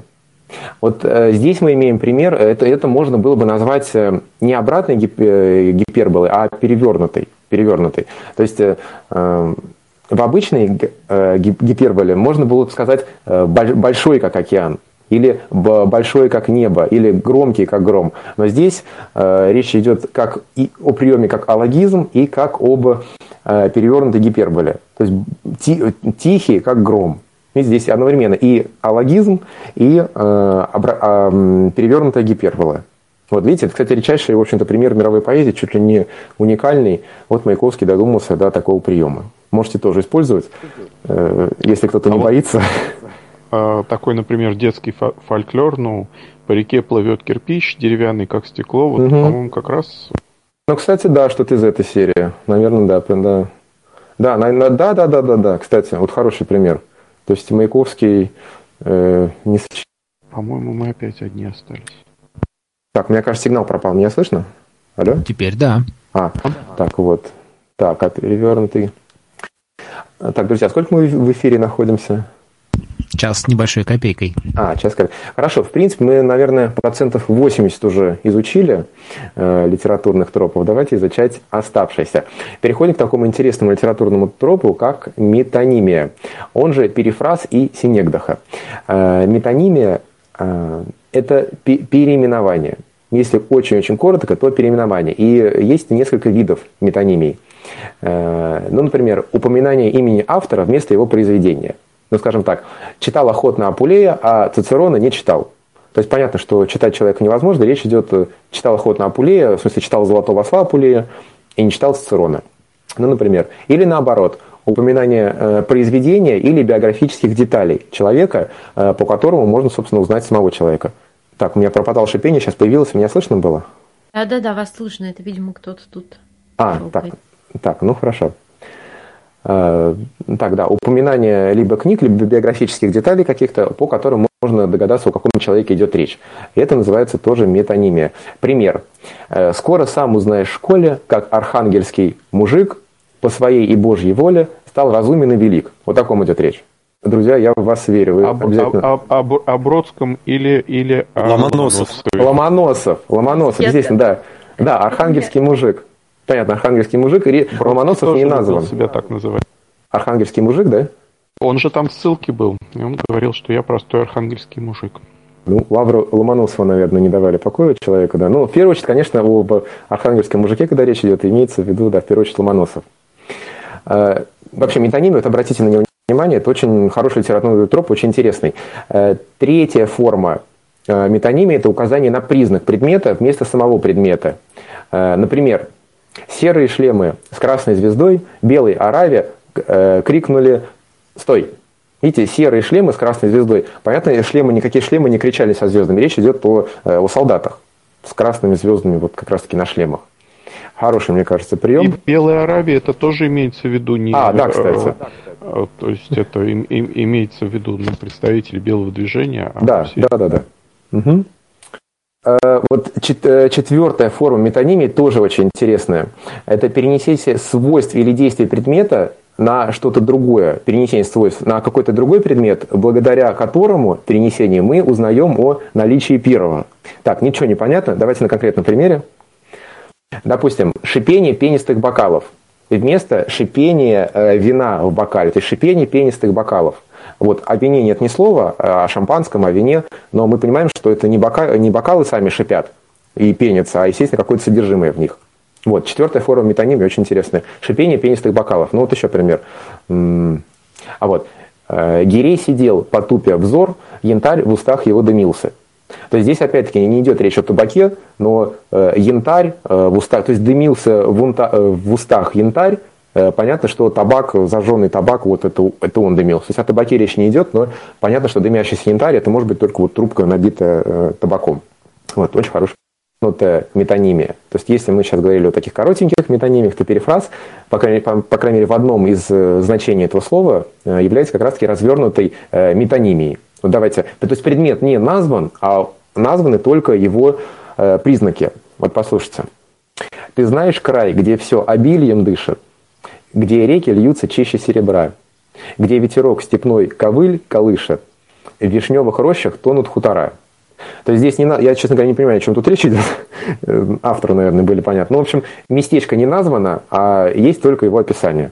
Кто это? Толстой. Вот, АК, АК Толстой. Возможно, Толстому, конечно, было виднее, о чем речь. Но, тем не менее, вот есть и такой прием. Э, Давайте перейдем теперь к синегдахе. Это вид метонимии, тоже интересно. Мы сейчас довольно долго говорим о метонимии. Очень интересная штука. Э, Первый ее вид – это когда мы например, целое, говорим о целом вместо частном, либо о частном вместо целом. Ну, например, э, скажите, скоро ли нам Варшава предложит, сейчас, ай, предпишет гордый свой закон. То есть здесь э, Варшава употреблено вместо слова Польша. То есть это э, пример выражения э, ча, извините, частного, ой, целого через частное. То есть Польша через Варшаву. Обратные примеры тоже есть этому. Э, допустим, еще пример Синегдахи. Сейчас. А вот, где, когда употребляется большое какое-то целое число э, вместо ну, не, какого-то неопределенного числа. То есть, когда мы точно указываем чис, цифру большую вместо, э, ну, вместо какого-то общего понятия, так сказать, много. Так, сейчас пример конкретный приведу. Ослы. Сто раз вам повторять. Прислать его, позвать, сказать, что дома я. Что это, из Грибоедова. То есть ослы. Сто раз вам повторять. То есть он имел в виду, что много вам повторить раз, что ли, нужно. Но он не сказал много, он назвал конкретное число в сто раз. У Маяковского что-то есть тоже там про планетарий. Мол, э, в планетарии там кто-то какой-то крутильщик зажигает миллионы звезд. То есть э, речь-то не идет о конкретном миллионе. И здесь речь не идет о том, что 100, именно сто раз нужно сказать. Вот, просто а вот э, множественное... Лока, миллионы вас, нас тьмы, тьмы, тьмы. Да, да, да. Да, да, да. Спасибо за пример. Э, если кто-то будет вспоминать примеры, то большое спасибо, это только приветствуется. Да, вот миллионы это как раз-таки пример вот Синегдахи. Да, все правильно. Так, ну какие еще тут есть у нас примеры? Рука Москвы, а. мировая закулиса, это к чему? Это к предыдущему относится, да? Если мы говорили, Варшава нам там диктует, то здесь вот ну, вот смотрите, э, литературные тропы, они все довольно-таки сходы и как-то так или иначе перекрещиваются, перекрещиваются, да. И э, в данном случае рука Москвы, опять-таки, может э, выступать как примером олицетворения. То, что Москве приписываются некие антропоморфные черты в виде руки.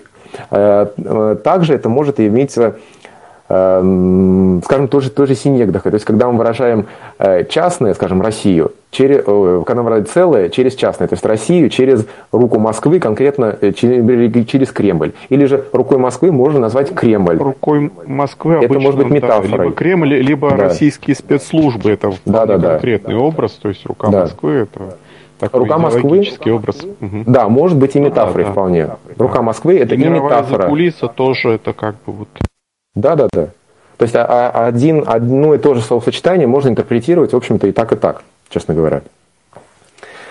Ну, а, да, вот еще пример синегдахи. Это когда мы выражаем не множество, то есть не какое-то конкретное число мы пишем, миллион или сто вместо большого, а наоборот, когда единственной какой-то единицей мы показываем множество. Ну, например, э, э, назыв... э, так, и слышно было до рассвета, как ликовал француз.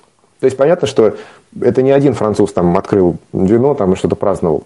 Это французом называется вся французская армия. Так, ну что, кстати, есть вопросы по этому блоку? Мы уже скоро будем заканчивать потихоньку. Пока нет, перевариваем.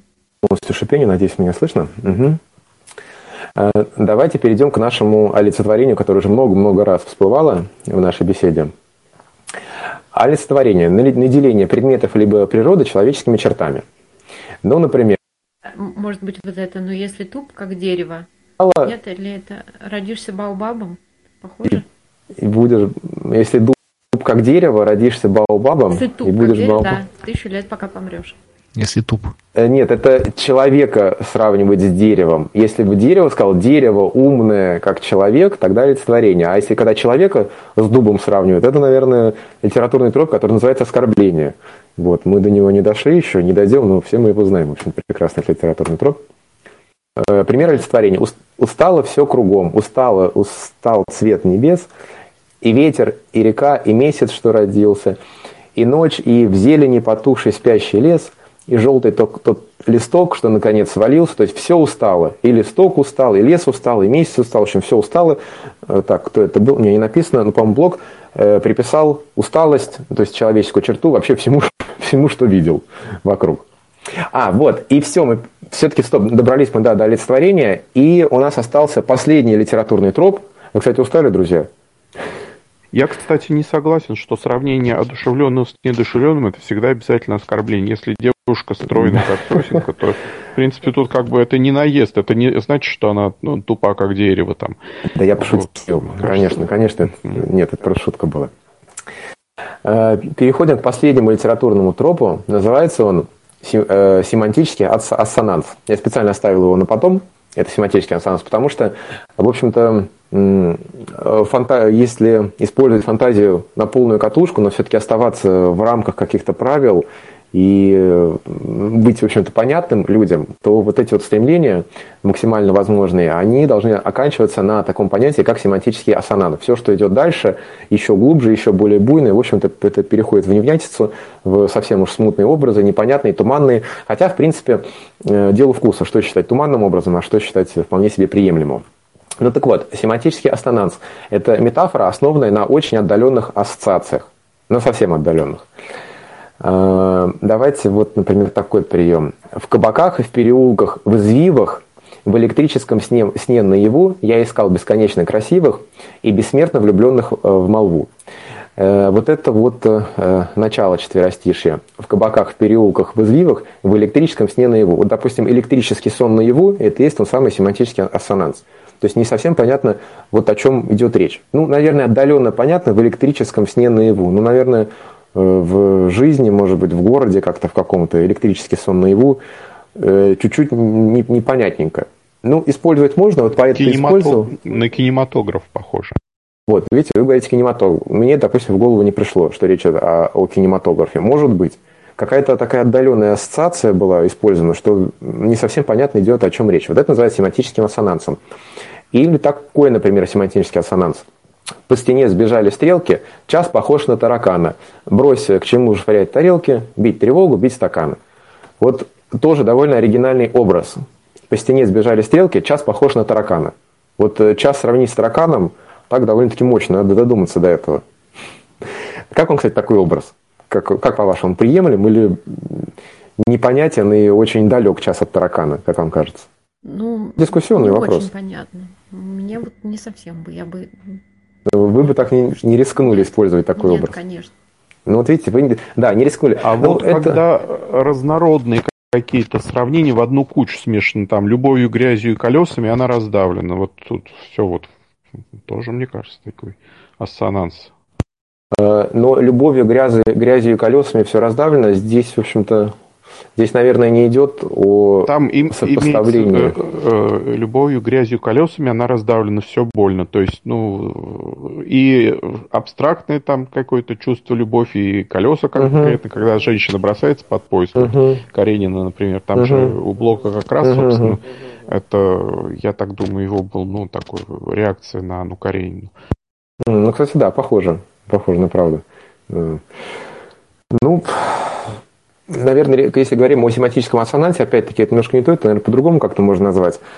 Э, да, как, наверное, как, наверное, по-другому. Но еще раз повторюсь, что литературные тропы, они все довольно-таки смежны, и э, как, какое словосочетание как назвать, э, является таким вопросом интерпретации, в общем-то. Ну и последняя четверостишая, наверное, которую я процитирую именно в обучающем нашем вот курсе, это пример семантического ассонанса у Маяковского. Вот попробуйте оценить его с этой точки зрения, то есть насколько здесь понятны образы и насколько уместно было именно э, ну, так вот ими, э, так ими пользоваться.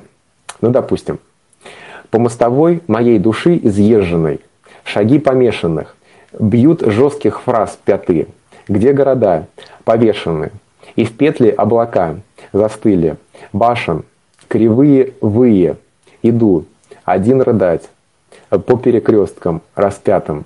Ой, что есть не, не по, а что перекресткам распяты городовые. Все. Э, города помешанные, вот эти вот вы, э, так, в петле, в петле облака. Вот, э, вот это все, в общем-то, это ранний Маяковский. Э, ранний Маяковский, наверное, еще более непонятно, чем поздний Маяковский.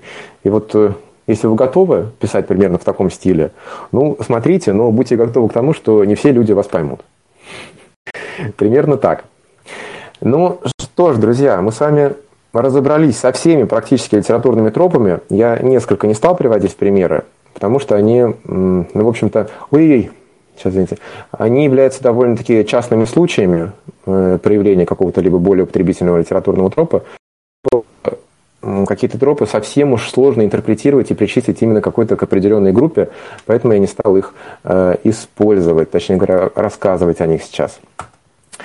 Ну, Что ж, у нас, наверное, осталось еще немножечко времени, и я бы вам предложил применить на практике те знания, которые мы с вами э, получили. Э, сделать мы можем следующим образом. Э, я могу какие-то четверостишие немножечко вам почитать, какие-то примеры, а вы определите, что это за литературный троп. И абсолютно так же вы можете приводить какие-то примеры, какие-то стихи, и мы будем вместе совместно э, пытаться их проанализировать.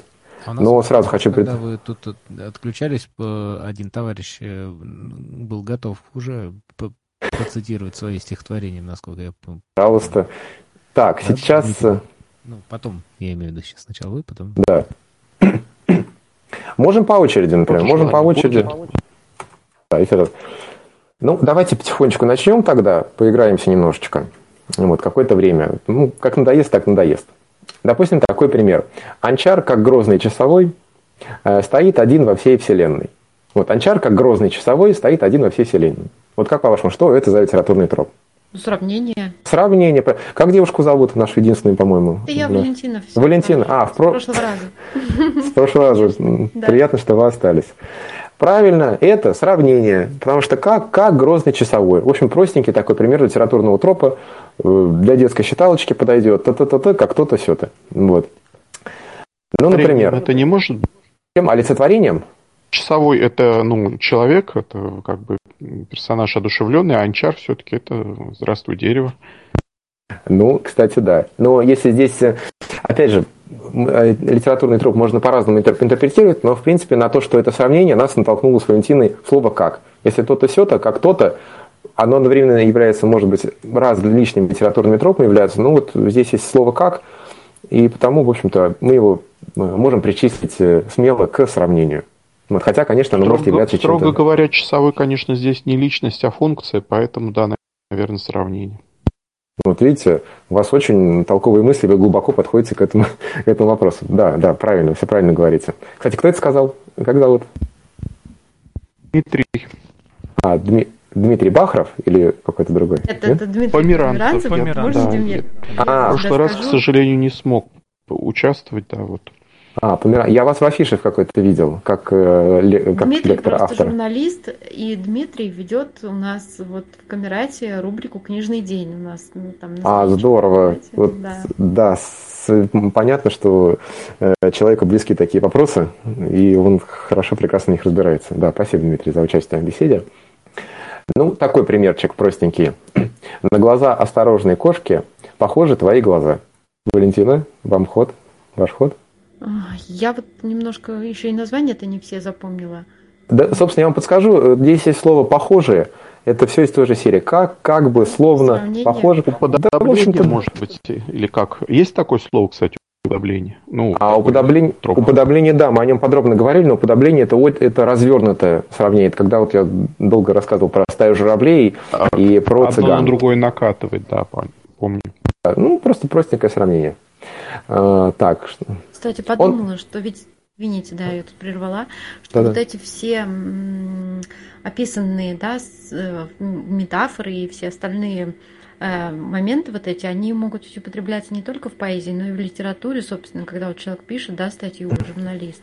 То есть и в тексте тоже, если употреблять как-то все это, то, наверное, текст получится более красочный, интересный.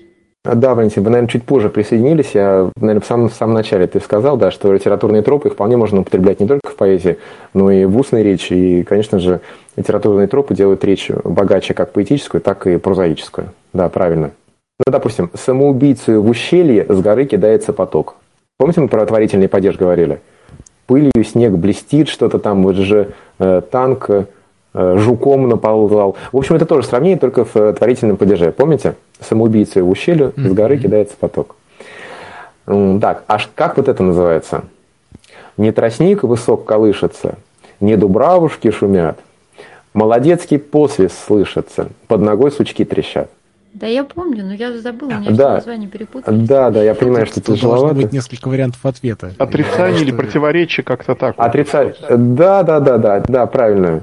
Отрицательное сравнение. Да, отрицательное сравнение. То есть не то, не тростник, не дубравушки шумят, а вот то-то, то-то, это посвист молодецкий. Вот. Э, пример... Дом, но мир, не мир, но меч я принес я вам, то есть если вот Библию. Там же, да, кстати, да, очень, в общем-то, да. достаточно образная книга, и, ага. этот, и, и Ветхий, и Новый ага. Завет. Там очень ага. много что есть подчеркнуть. А попробуйте вот оцените в общем, в общем все стихотворение, не какое-то конкретное слово, а вот послушайте его целиком, такое стихотворение. Что вы скажете о нем, как оно, какой литературный э, троп здесь был использован? А, они глумятся над тобою, они, о Родина, корят э, тебя твоею простотою, убогим видом черных хат. Так сын, спокойный и нахальный, стыдится матери своей, усталый, робкой печальный, средь городских его друзей, глядит с улыбкой сострадания на то, что сотни верст брела, и для него ко дню свидания последний грошек берегла. Вот какие есть мысли по поводу этого стихотворения? Ну, одушевление тут явно, то есть это берется как бы страна, как женщина. Хорошо, олицетворение, да? В общем-то, но я этот пример, помните, э, все-таки мы долго разбирали этот пример с э, журавлями и улетевшими журавлями, подстрельным журавлем или какой-то птицей, и э, вот этими цыганами, которые уехали и оставили ну, вот эту кибитку последнюю. То есть там это называлось уподоблением, то есть развернутое, развернутое сравнение. И вот это э, стихотворение, оно представляет собой как раз-таки пример уподобления. То есть сначала мы говорим о, о, о, родине, о, о родине, Э, довольно-таки развернуто, а потом идет ее э, сравнение с матерью уже, ну вот матерью как биологической, с биологической матерью, скажем так. Так что вот это четверостишие вполне можно, э, оно является хорошим примером как раз-таки уподобления. Хотя здесь опять-таки присутствует и вот олицетворение, о котором сказал Дмитрий, кажется, сказал. Как вы назовете такой или следующий литературный троп? Пусть заполнится годами жизни квота, стоит только вспомнить это диво, раздирает рот зевота шире Мексиканского залива. Как это преувеличение? Да, гипербола. Гипербола. Замечательно, замечательно, замечательно. Да, это называется гипербола. Вот это, кстати, кстати, поэта угадали? Маяковский, наверное, он тут по Мексиканским заливам-то специалист был. Да? Маяковский, по-моему. Просто пропал. Маяковский, кажется, сказали, да? Да-да, Маяковский. Да, Маяковский, да, правильно. Угу. И вот если вспомнить название следующего литературного тропа, э, который мы проходили, вот, вот его пример. «Мой лизочек так уж мал, так уж мал, что из листика сирени э, сделал, зон... Сейчас, сделал, сделал зонтик, а, сделал зонтик он для тени и гулял. Мой лизочек так уж мал, так уж мал, что из крыльев комаришки сделал две себе манишки и в крахмал. Вот что это за литературный троп? Если мы вначале говорили о гиперболе, то есть о преувеличении, таком мощном чего-либо, например, зевоты, которая шире Мексиканского залива. Ну да, быть. типа антигипербола, только я забыл, как она называется. Да, а, антигипербола, да. Летини или что-то на Л, Литота, да, правильно, правильно, Литота, да. Это Аксакова, да. по-моему, стихотворение на Чайковский написал. Да, Чайковского правильно вы вспомнили, да. По-моему, только это не Аксаков, а Плещеев, мне кажется. Может, и Плещеев, да. Ну, кто-то вот из этого. Да, правильно, хорошо вспомнили. А, ну что, друзья, в общем-то, у меня есть еще довольно много примеров. Может быть, вы подключитесь тогда, либо свои стихи почитаете, либо просто, ну, либо какие-то стихи, и мы вместе э, попробуем вот их Дмитрий разобрать. Сейчас он давно хотел, так что Дмитрий, твой выбор. Дмитрий, попробуйте что-то, а мы сейчас вместе попробуем их проанализировать именно с, точки, с этой точки зрения. То есть какие литературные тропы были использованы. А, ну, давайте вот такой, значит, четверостише. А, негромко негр манит Аргентина.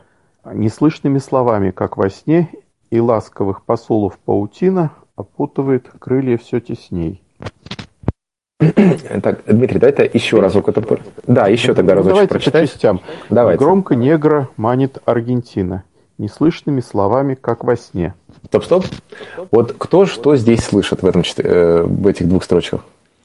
Только знаю, что Аргентина манит негры, наоборот, читается одинаково. Это, это полиндром, да. Правильно. А это, Дмитрий, вы как вы известный полиндром использовали, да, в своем стихотворении? Ну да, да? это из книжки. Я его перефразировал, использовал э, полиндром, да, известный. То есть я на нем как бы, собственно, и построил стихотворение. Да, и вот... То, что услышит. вот в первой строчке не громко негра манит Аргентина. Кстати, вот вы слышите, э, не громко негра Аргентина. И у вот этого приема тоже есть свое название. Эм, называется оно, ну, может называться аллитера, аллитерация, либо звукопись, либо еще есть некоторый прием. Ну, в общем, это тоже прием, когда э, определенные фонетические группы, фонетическая группа вот так вот назойливо, э, назойливо используется регулярно. Скороговорка, да, э, в частности. То есть вот это Сейчас тоже кажется, какая-то художественное- неполиткорректность. этого, это хорошо нас не слышат, конечно, соответствующие люди соответствующих движений, чтобы они нас закрыли, да. Хорошо, с негромко не... А вторая строчка какая? Неслышными словами, как во сне. Так, какой здесь использован литературный троп во второй строчке? Неслышные слова тут как-то, мне кажется, нет? Это Вот слова то, что не вы говорили, кричит немой, там м, смотрит э, без глаз, или как-то вот было что-то там такое. Да, да. мгм. То есть, да, несл- неслышные слова. Это, наверное, оксюмарон, да? Как немой крик. Да, да, да, по- похоже, ну, в да, в общем, на эмоциональном уровне, да, хотя если глубоко это копнуть в вопрос, то слова могут быть, в общем-то, и написаны, а здесь неслышные слова, манят, ну, видимо, они как-то звучат, просто не слышно, да, и очень похоже на оксимарон. Опять же, как во сне, э, ну, смотрите, как, можно ли считать это сравнением? Ну, слово «как» есть, но, т- допустим, я сижу дома, как, на, как, на, как во сне, ну, может быть, наверное, правда, Это непонятно. Описывается состояние, скорее всего, да? То есть имеется в виду, наверное, типа, как во сне. Ну, то есть Да, да, да, правильно. Так, музыка у нас зазвучала. А, это кто-то кому-то звонит. Это, Сейчас, по-моему, сейчас приняли звонок. у Дмитрия. Хорошо. Юрий, я перезвоню. Ладно? Сейчас звонить. Как во сне, да, описывается состояние. Да. Хорошо. Так, дальше. Третья, четвертая строчка. Дмитрий. Да, Дмитрий, ваш ход. Так, меня слышно, да? Прошу Да. прощения. М. Э, Так, э, и ласковых посулов паутина опутывает крылья все тесней. Так, вот э, кто что здесь слышит? Ласковых посулов паутина. Угу. Какое-то незнакомое слово я слышу. Посулы? посулы? А, обещание. Обещание. Да, обещание. Ласковых Обещание. посулов паутина. Обещание сравнивается с паутинами. ну, Да, да, да. Да, да, да, правильно Очень совершенно. интересно. Так, такой момент, только как он называется? Э, Да, ну, в принципе, опять-таки, можно сравнение, но слова «как» нет здесь, поэтому э, можно отнести, в общем-то, к метафоре. То есть посулы э, сравниваются с паутиной, но без э, вспомогательных слов. Похоже, еще что. Так что вполне себе можно назвать это смелой метафорой. Так что и ласковых посулов паутина. Дальше. Что-то тесней. Я как раз вот хотел еще спросить, вот во сне и тесней можно рифмовать? Э, Это от- отсылка к предыдущей. Да, во сне, теснее, конечно. Есть, как это, усеченная, по-моему, рифма. Я в предыдущем, кстати, уроке о ней не говорил. Как она? Усеченная рифма, да. Если нет, усеченная и... Э, В общем, есть группа рифм, забыл, как называется, которые весьма созвучны, но одна из них кончается на и краткую, а другая не кончается на и краткую.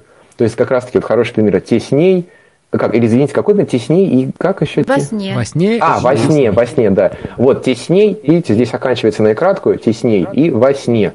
То есть э, э, это отдельная группа рифм, но она вполне себе, конечно, вполне себе употребима. Называется усеченная рифма. Да-да-да, рифмуется. Тем более кратко это такой звук, который не мешает э, рифме звучать.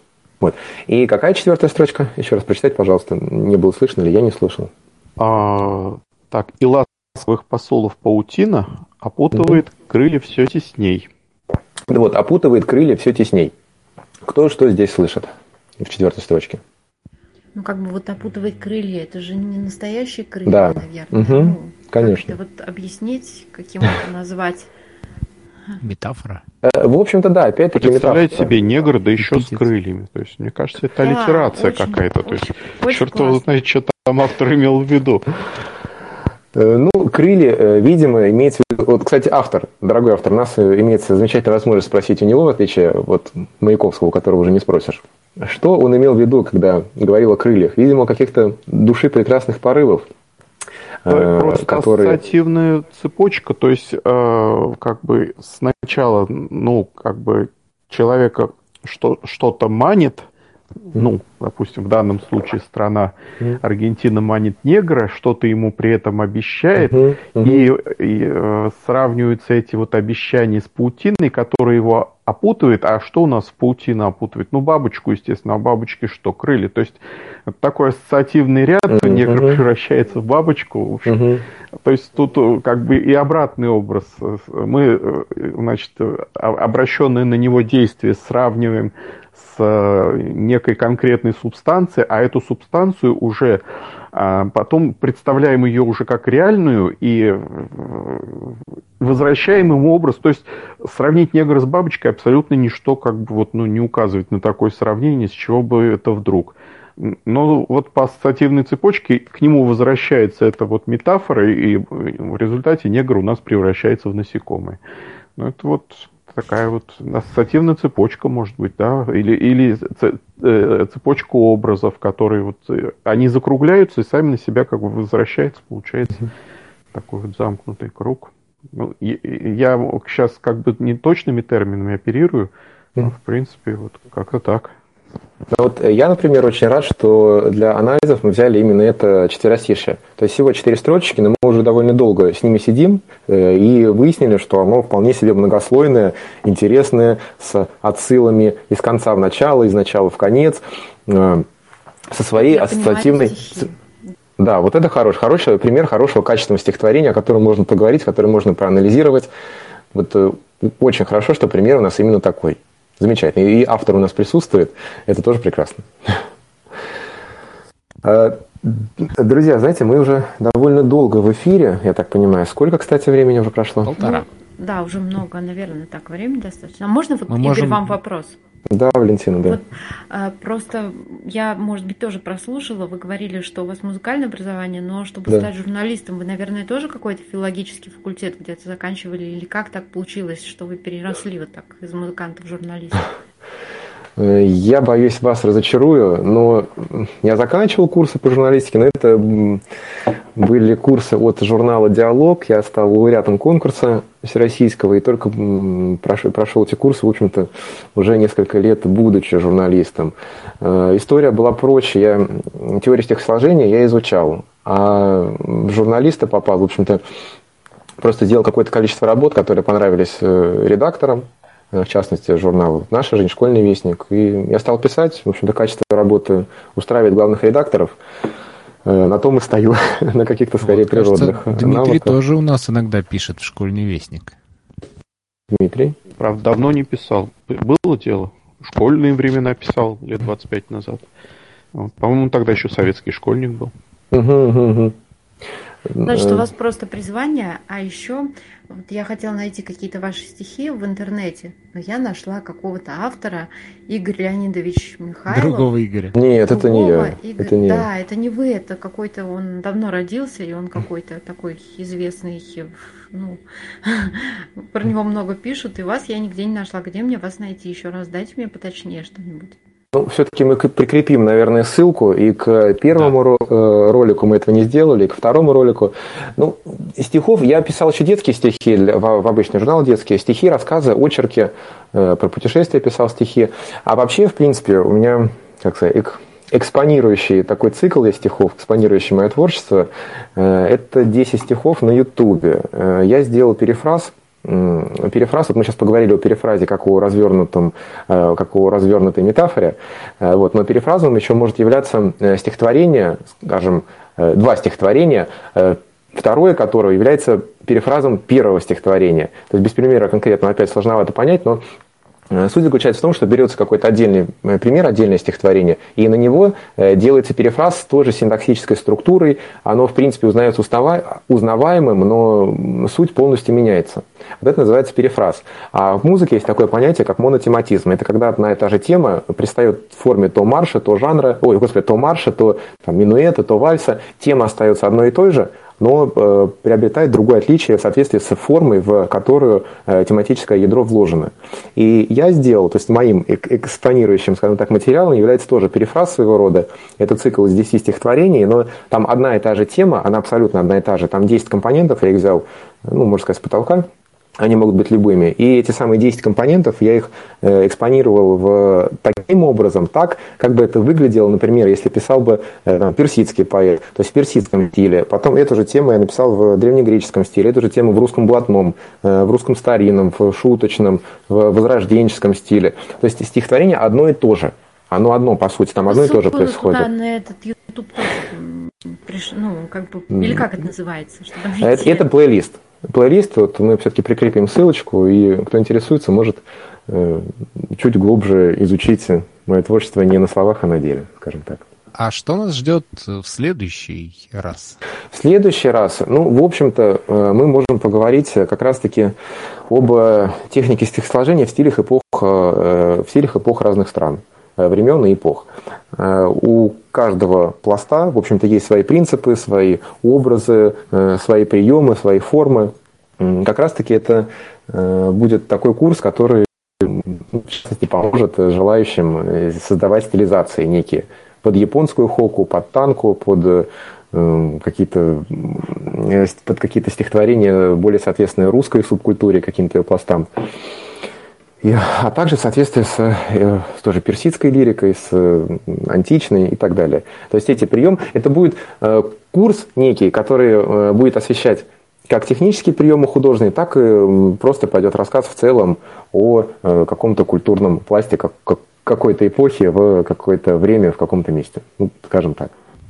Ну что ж, тогда до встречи 26 ноября в четверг слушайте эту запись э, в подкастах в нашем файловом хранилище и ссылки от э, игры ждем да. на почту. Да. А, всем сегодня огромное спасибо и э, хороших стихов, хорошего вечера. Всего доброго. Да, большое спасибо за участие. Особенно тем, кто активно, активно участвовал, в частности, Валентине и Дмитрию с его замечательными многослойными стихами. Большое спасибо, было очень интересно.